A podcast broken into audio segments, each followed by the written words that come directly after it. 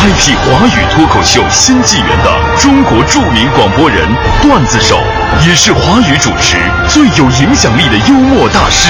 他曾获得中国主持最高荣誉金话筒奖。他一路写歌且行，坚持到底的柔情主义，打动了无数开车路上的痴男怨女。让我们有请中国搞声音新晋导师海洋。海洋现场秀。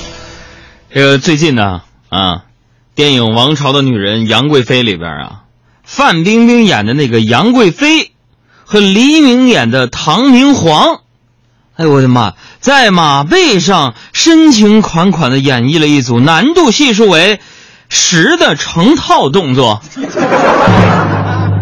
网友们都说是大开眼界，但不得不说呀。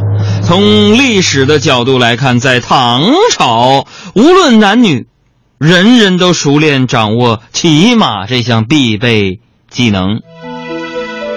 今天呢，给大家博古今通今一下啊，说在唐朝呢，上到皇帝王公，下到农民奴婢，骑马出行的机会都很多，就连这个娇滴滴的小姑娘们，骑马在田野里飞驰啊。那场景那是非常常见的，让我们原音重现一下。老娘是个彪悍的女人。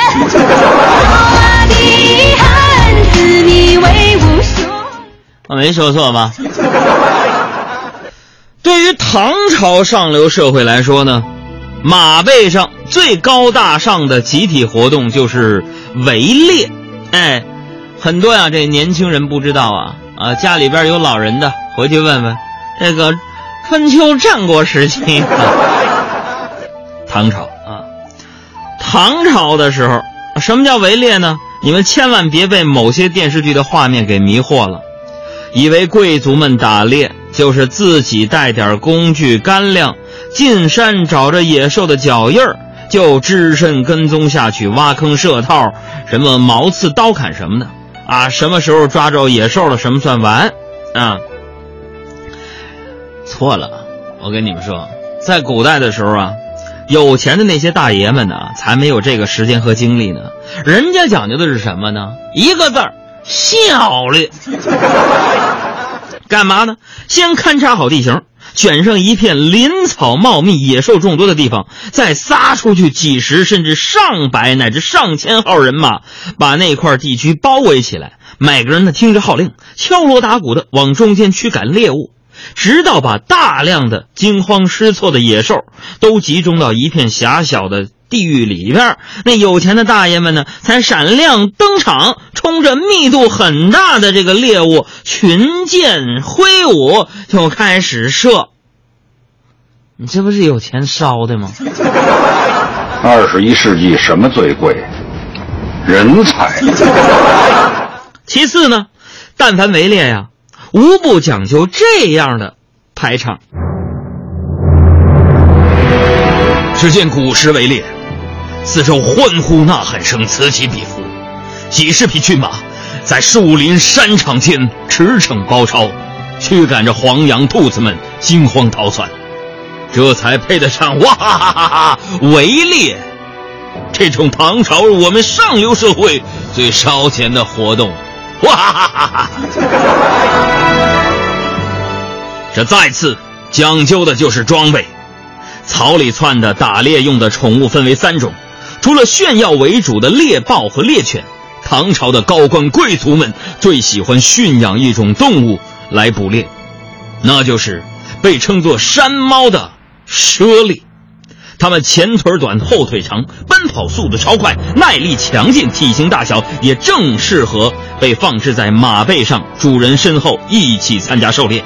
是的，打猎的马上驮着至少一个人和一只猫科动物。你说我容易吗？据科学统计，一匹马的负重能力和它的体型大小都是成正比的。肩高一百厘米的矮种马勉强能够撑起五十公斤，肩高一百五十厘米的中等国产马可以负重七十公斤奔跑，肩高一百七十厘米的温血马可以负重八十公斤，并且可以跳过一百三十厘米的障碍。